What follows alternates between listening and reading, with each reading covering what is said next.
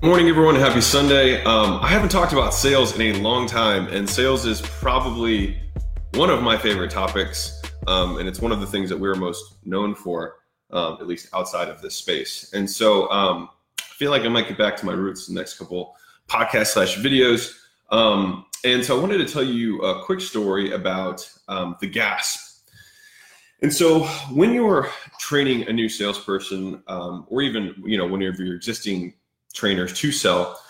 One of the difficulties is selling higher ticket, and that's because people sell out of their own wallet. Meaning, if they believe that something costs a lot of money to them, then they will be less likely to be able to sell it to someone else because they think, I could never afford this. I would never pay for this. And therefore, this person won't make that, you know, they won't buy. There's a couple of issues with that. The first is that, and this is what you would have to explain to an incoming salesperson or a salesperson who is struggling, is that we understand certain things that someone who's coming in does not. And so, for example, a mechanic might be like, gosh, I could never, like, I can't believe I'm going to sell this guy like a radiator and whatever and like an oil change when like I, like, it takes two seconds to do. We have trench knowledge that other people don't know that comes naturally to us because we've been doing this for such a long time.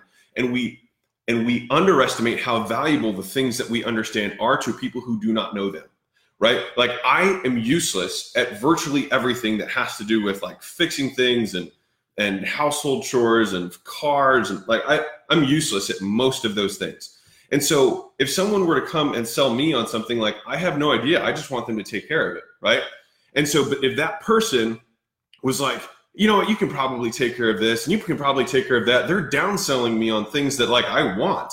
I'm like, no, like I don't want that. And so often I see this in fitness sales as well with people who are inexperienced, right?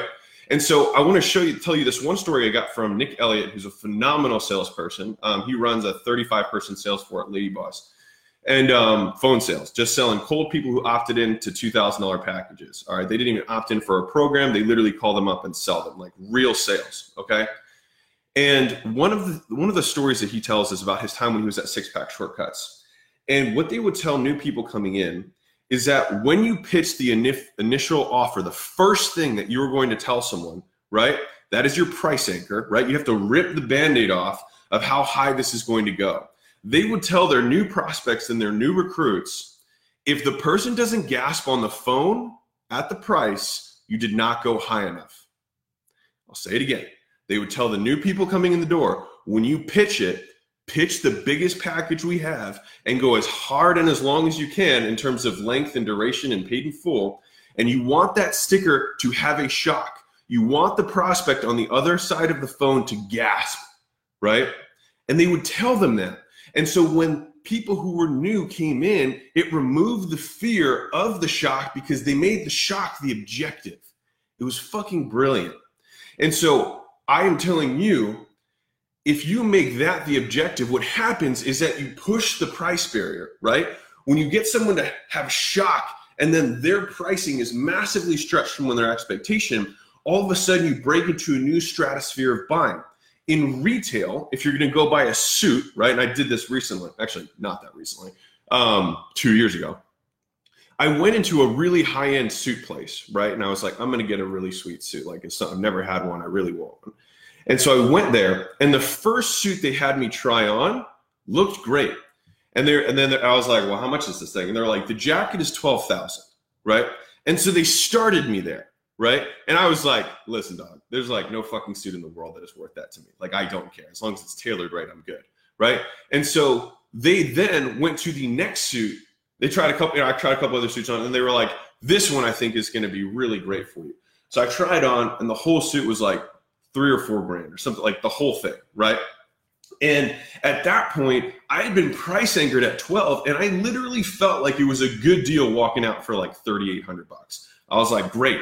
And only after the experience, I was like, man, I was like, they rocked that. Like they totally crushed me. And what happened is after I started there, that was the first purchase of the day. I had hired some like professional shopper. Russell told me to do it. And it was actually a pretty good idea. I ended up getting um, some some clothing.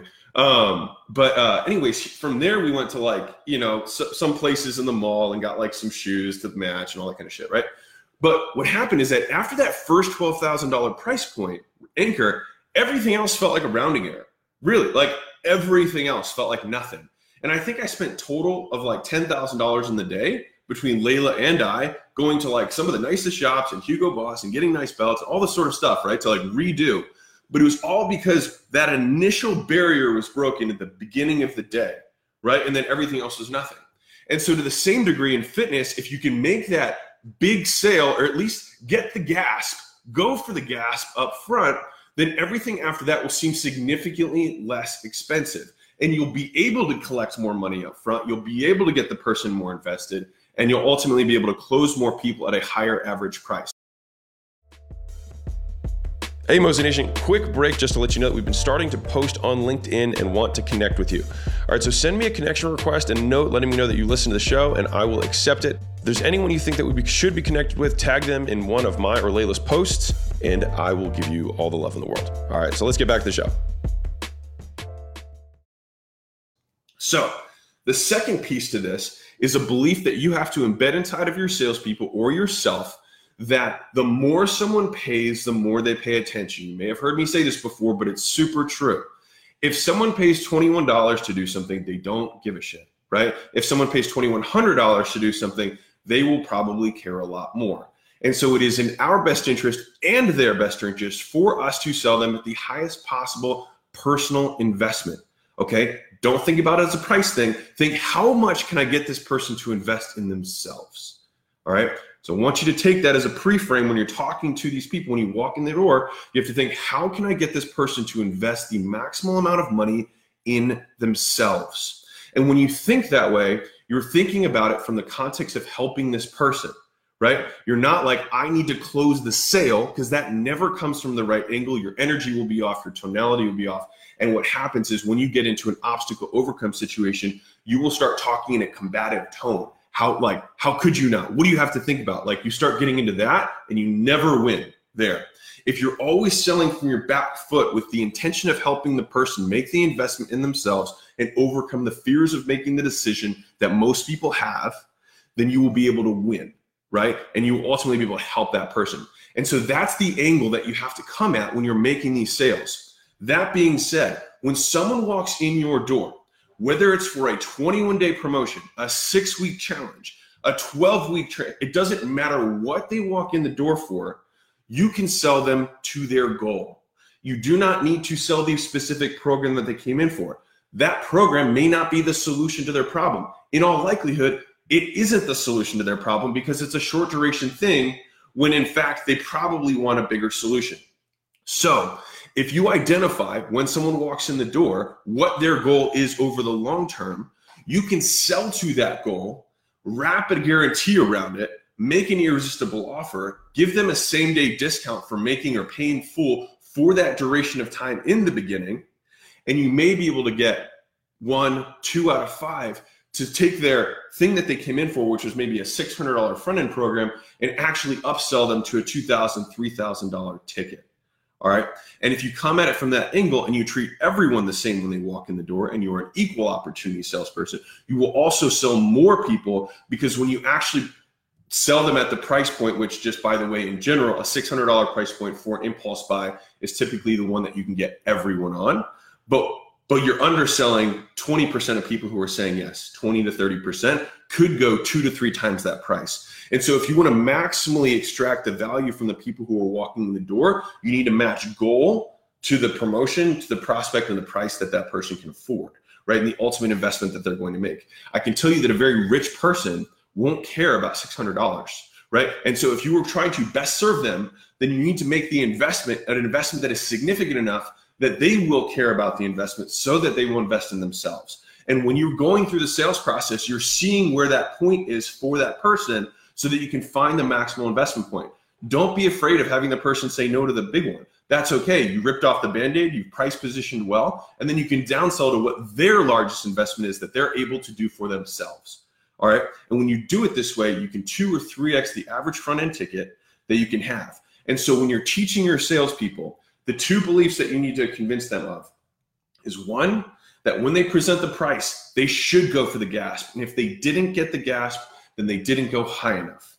All right. Which means that if you're saying, I'm selling you at $99 a week for 33 weeks, because that's how long it's going to take us to get there, then you're saying $3,300 up front is what you are going for. If they do not gasp, you should have gone higher. Does that make sense?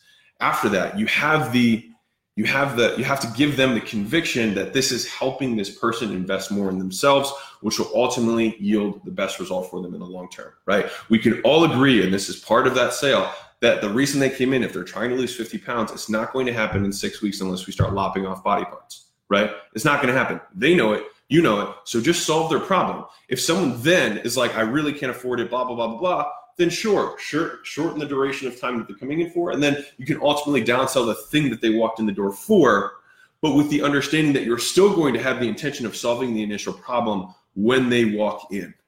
And so I'm going to talk more about sales because I love sales, but um, I haven't made one in a while. If you like this, comment and like it so that I know and I'll make more stuff like this. But teaching the gasp and transferring the conviction that the more the higher the investment the individual makes in money the more invested they will be and ultimately the more successful they will likely have in terms of outcomes. And if you can extend that over a period of time you know and i know that in 33 weeks in 36 weeks we can genuinely change someone's life. In six weeks in eight weeks really fucking hard right? It's really hard to change someone's life in that period of time. But if you can get the commitment then you can massively impact this person. And so that should be your belief going into it. And that should be the belief that you convict your salespeople with so that they don't sell from their own wallet and they sell out of the wallet of the individual so that they can get the investment that is that is meaningful for that person and they don't let their own experience or their own knowledge devalue what you are providing the person who's walking in the door. So um, I hope that makes sense. Uh, I, I, hope that was valuable for you in terms of breaking um, some beliefs for your salespeople. Go for the gas, transfer the conviction, and then don't let them sell from their own wallet. And you'll also be able to help more people and make way more money on the front end. All right. Have an amazing day, guys. Happy Sunday. I'm going to be d- digging super deep into our sales scripts and process. I'm remaking a, our whole sales training and making really short and then deleting everything else into one central sale. Um, so I'm, I'm pretty pumped and going through all my lifetime notes, which is great. So have an amazing day and um, lots of love. Drop a like and tag. All right. Bye.